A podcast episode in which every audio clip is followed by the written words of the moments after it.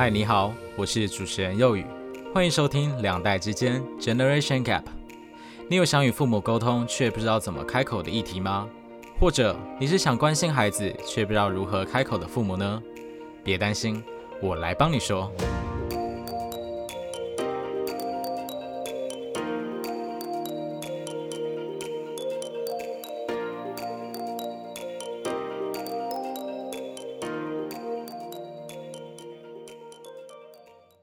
Hello， 各位听众朋友，大家好，欢迎收听两代之间，我是主持人佑宇。距离我们上一集的节目其实才隔一个礼拜而已，我相信听众朋友应该有一部分的人会很错愕说，过了这么快吗？已经过了2个礼拜了吗？怎么才过1个礼拜节目就更新了？没有错，因为当初在设计节目更新周期的时候，其实是怕说自己来不及准备要讲的东西，所以才会选择隔周更新。其实有准备好东西的话，基本上1个礼拜更新一次是没有问题的，但是保守估计还是给他2个礼拜的时间啦，所以之后如果有先准备好的话就是周更，如果没有准备好需要一点时间的话就是隔周更。那我相信这样子的一个小变动应该是可以被接受的吧。 OK， 废话不多说，那其实我今天想要聊聊的东西是真正意义上的两代议题，而不是亲子之间的议题。那所谓的两代议题就是说在社会环境上，在出社会之后所遇到的各种问题嘛。那我首先要来讲的就是买房这件事情。买房这种事情其实很直观嘛，现在买房已经是变成一种梦想的存在了。怎么说？因为现在的房价真的一直都在涨。那以现在的年轻一代的薪水呢，你辛苦工作个半辈子，说不定还买不到一栋房子，甚至可能连什么梦幻地段的房子，你连头期款都付不出来，就是很残酷的一件事情吧。房价涨，薪水却没有跟着涨的这样的一个情况，结果老一代的人这时候就会跳出来说：“哎，你们现在都没有竞争力啊，所以才买不到任何一栋房子啊。”那我会觉得说，其实有一部分就是因为你们这一群老一代的人，把房子买来囤着，然后等着它地段升上去啊，然后想要卖给人家，结果你们房价就一直涨一直涨，地段一直升一直升，怎么还有人买得到房子？那除非今天这买房子的这个人呢，他是现在经济体系的中间分子，那没话说，他真的有那一部分的财力可以去买到一栋房子，甚至不只是一栋。那OK， 我真的是没话说，你非常厉害。那以大部分的人来看的话，其实买车啊、买房啊这方面真的是一代不如一代了。那这边所说的一代不如一代并不是贬义的意思，而是因为现在社会环境的不同，真的很难再去买到这样子一类型的必需品了。我会觉得说买车啊、买房，在每个人心中都还会是一种必备的存在啊。毕竟谁想要一辈子都在外面租屋，总是会想要有一个属于自己的家吧。因为当你买下真正意义上的自己的家的时候，那才算是真正有归属感的一个地方。那如果你今天是一个租在这的地方，如果哪天房东说你这次的契约到期之后就不要再租给你了，你再有更多的归属感都没有办法，因为你合约到期之后都要离开这个有归属感的地方嘛，所以到最后都还是会希望有一个属于自己的家，属于自己的一个居住的地方，那才是真正有归属感的地方啊。其实现在生活环境、社会环境真的很不一样，年轻人所追求的东西也已经跟上一代所追求的东西不一样了。我会觉得说，现在年轻人追求的东西不只是物质上，更是心灵上的东西，在心灵上有一个更多的升华，或是在更认识自己一点吧。因为现在以亚洲或是台湾这种填鸭式的教育，你在大学之前基本上就是像在过一个，就像是在坐牢，你就是每天都坐在教室里面，然后不停的被灌输说你一定要上到好的大学，你成绩一定要好，你一定要名列前茅，你未来才有一个好的出路。那这些前提之下，就是说不想让你以后过上比较苦的生活嘛，对不对？那我觉得就我现在大学生而言，会觉得还蛮残忍的，因为在这之前，在大学之前，你基本上很难有时间去考虑你之后到底想要做什么这件事情。因为在这之前的时间，你几乎就被什么小考啊、段考或是那些课业绑住了，你根本就没有静下来的时间去好好思考你之后到底想要干嘛。其实很常会遇到这样的情况吧，因为甚至是到现在快要毕业的时候，我身边还会有很多人说哦，不知道之后要做什么啊，快要毕业了好迷惘，说哦，我之后到底要做什么啊？很担心出社会会找不到工作啊。那我会觉得说，是不是就是因为在大学之前，你这样子一个教育方式，就是让大家没有时间去思考自己到底想要的东西是什么？所以我会希望老一辈的人去反过来体恤我们现在这一辈的人在生活上有多么的不容易。虽然我还是一个学生的身份，虽然我没有太多的社会经历，甚至可以说是零，那我也会想说，可不可以反过来体恤我们，真的在面对老一辈的人的时候，其实我们也是有苦说不清啊。你们根本就不了解我们这一代的人所面对的问题，而是不停的告诉我们你们那一代人生活多么不容易啊，甚至还要穿着美元的面粉袋当做内裤穿这样子。那我会觉得说，其实你们那一代真的经济起飞，你们那一代的社会经济状况非常好，可能会不会是刚好那时候政府是在推动所谓的10大建设，然后让台湾晋升亚洲4小龙的行业这样子。因为推动了10大建设，然后当时的台湾经济快速起飞嘛，那经济成功的发展情况下，台湾变成了亚洲4小龙的其中一员嘛，所以那时候台湾的经济能够起飞，那在当时候社会环境下工作的人，是不是也可以坐享其成，跟着这条康庄大道一起赚钱呢？那其实就现在而言，因为有了之前那一些10大建设嘛，甚至是在后来的新竹科学工业园区就是成立了嘛，然后造成台湾的各种经济产业啊、经济状况快速起飞的情况下，大家的生活水平都变得很好嘛。那有了这样子的一个根基之后呢，才有我们现在的生活环境。那这又造成一个问题说，因为很多东西都已经稳定下来了，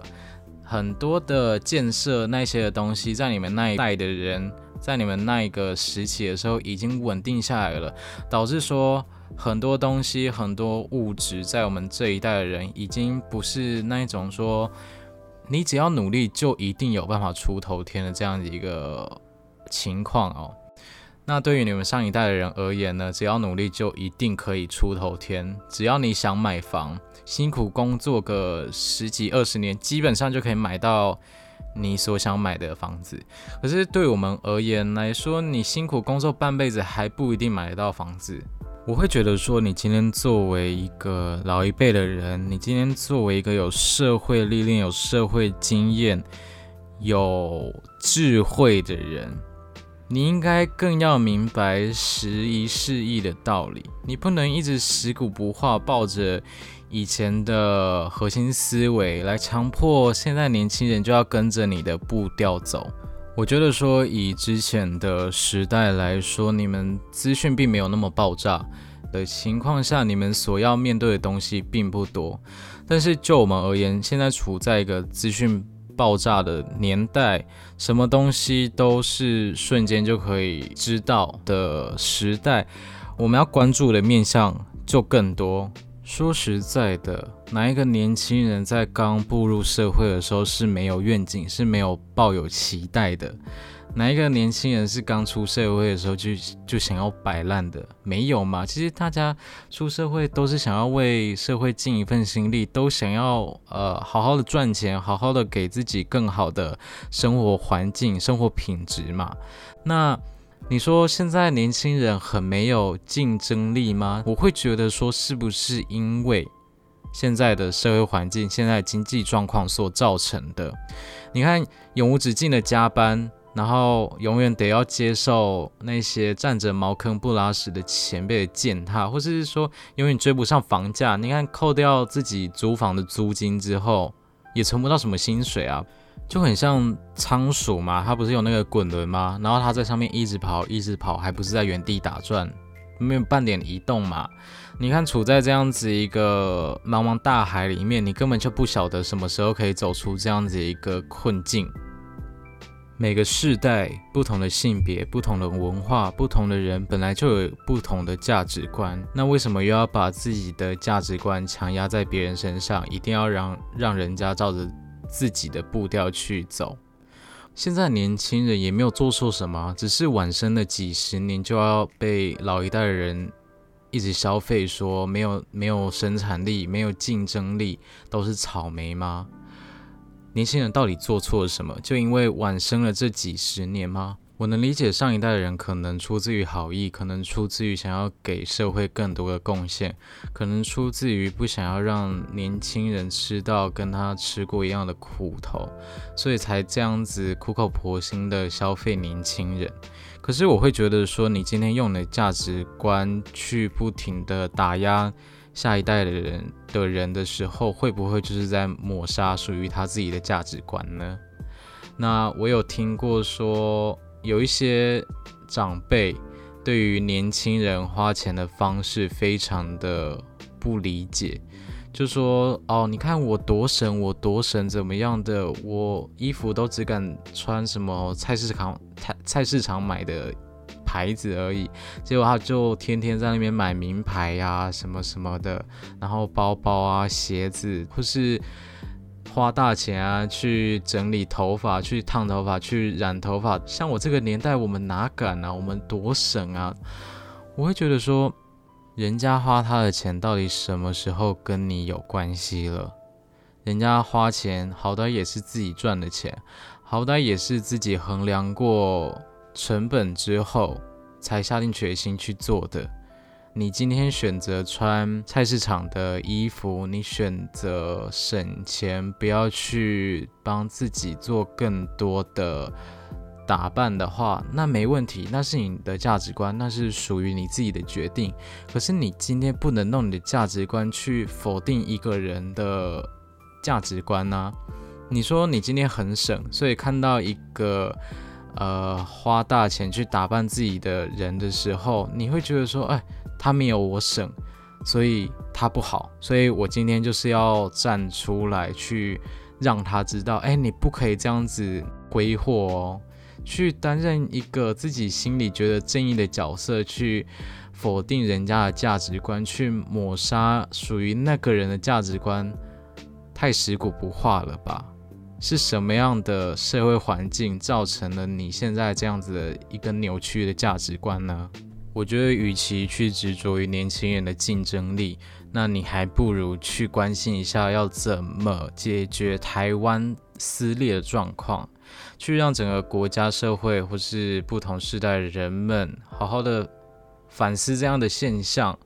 那是不是可以创建一个新的共识，让台湾带来一个新的变化？你看光是一个总统选举就可以把台湾撕裂，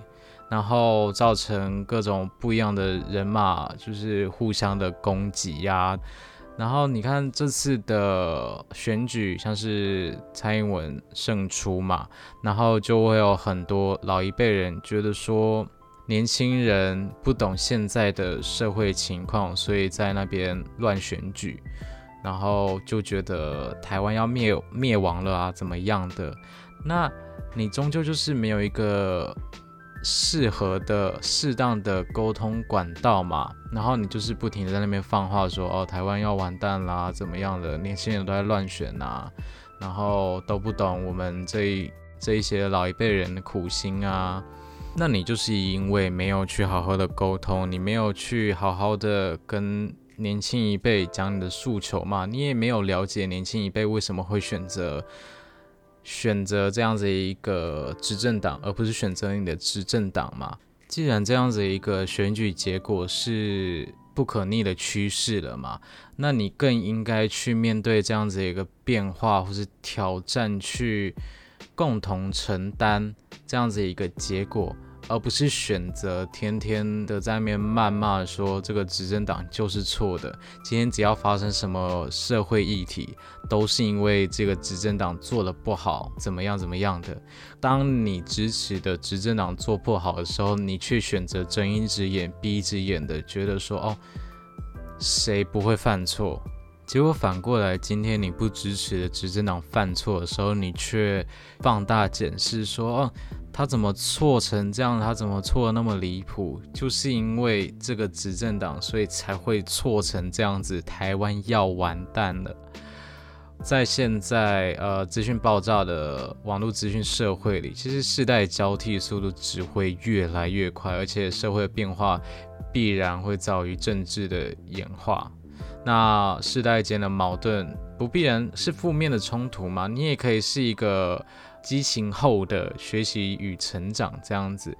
所以我真的会建议说，你不要去造成上一代与下一代之间的分化，我觉得你更可以针对上一代跟下一代之间该怎么去创造一个新的共识，去一起努力的目标，为这个社会去做更进一步的贡献，给这个社会带来更正向的发展。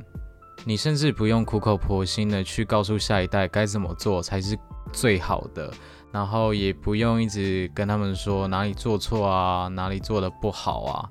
每个人都年轻过，也都会老去，那你上一代留下来的那些智慧的结晶，其实给予下一代有很大的帮助，但是你不一定要强迫他们照着你的方式走。那就像李嘉诚有说过说，世界上最浪费时间的事就是给年轻人讲经验，你讲10000句还不如他们自己摔一跤。眼泪会教你做人，后悔会帮你成长，疼痛才是最好的老师。与其给他们你的经验传承，你还不如让他们自己去闯一闯。就现在而言呢，其实年轻人也知道自己所面对的社会环境到底是多么严苛，那你们真的不用再提醒年轻人说我们之前的社会更严苛更怎么样的，因为我们真的没有生活在你们那个时代，我们没办法体验你们那时候时代真正的困苦难过的地方在哪里。可是对于你们而言，因为你们跨足了2代嘛，你们那一代跟现在这一代的时代，所以你们能够比较之间的区别。但是就我们而言，我们就是生在这一代，我们没办法往前到你们那个时代去体验你们体验过的东西，所以你们讲的再多，我们都没办法真正用心的去体会。那还不如让我们大家一起去有一个新的共识，来为现在这个新的时代做出更多的贡献，而不是选择一直透过言语去增加2代之间的隔阂。就像我前面说的，年轻人真的不是不肯拼，也不是没有竞争力。你们上一代人真的刚好只是站在经济起飞的风口上，占据了当时候时代的红利而已。那你们这时候怎么会选择用高高在上的态度去评论下一代呢？如果我们也生在那个时代，我们也可以同样的拿到那个时代的红利，去为这个社会做出更多的贡献啊。每一代人都有每一代人所要面对的问题，那因为时间只会继续往前走，并不会倒退嘛，所以终究还是要回归到沟通这件事情，而且要学会去正面看待两代之间的差异。那透过沟通呢，我觉得最重要的思维转换就是说，你上一代不要一直叫下一代进入你们的老世界，就是一直跟我们提当年勇，你们之前的社会环境怎么样怎么样，是要跟着下一代进入一个新世界，进入一个属于你们两代之间能够共融的一个新世界。那面对新世代呢，你其实上一代也是可以做一个有自信的自己啊，那你可以少提自己的当年勇嘛，多给下一代信心啊。那你可以盼望这个社会有更好的未来，甚至是可以修炼自己对下一代的尊重、包容或是理解啊。那你甚至可以透过更具体的行动啊，成为下一代愿意追随的上一代啊。你就是去设立一个典范，让自己变成那一个楷模，让下一代去有一个共同敬仰的人物目标，这样子不是很好吗？而不用透过谩骂去分裂上一代跟下一代，然后去放大两代之间的隔阂。那其实今天说那么多，主要也是因为我快毕业了，然后要步入社会，突然对这样子一个议题还蛮有感触的，所以想透过这次的机会去了解一下上下两代之间真正的差异到底在哪里，然后也不是要说上一代真的就做得不好，毕竟两代之间的价值观真的是有很大的出入，所以并不会说哪一代就是对的，哪一代就是错的，而是要选择在这一个新的时代去成长，去创造更好的社会环境，然后减少两代之间的差异，甚至可以带给下一代更好的一个生活环境吧，就不用一直透过这样的循环造成两代之间的隔阂啊，或是撕裂，甚至可以在这一代就赶快改善这样子一个情况，然后带给下一代更好的榜样、更好的楷模，让他们去敬仰，然后让他们去学习，让他们带领他们的新世代走向更美好的样子。 OK， 那今天的节目差不多就讲到这里啦。欢乐的时光总是过得特别快嘛，那听众朋友如果还没追踪我的 IG 或是按赞我的脸书专页的话，都可以到上面搜寻两代之间，基本上都可以找到我的账号。那有任何建议或是在内容上有什么回馈的话，都可以到上面私讯我。那我是侑余，我们不定期的在周六的节目上见咯，拜拜。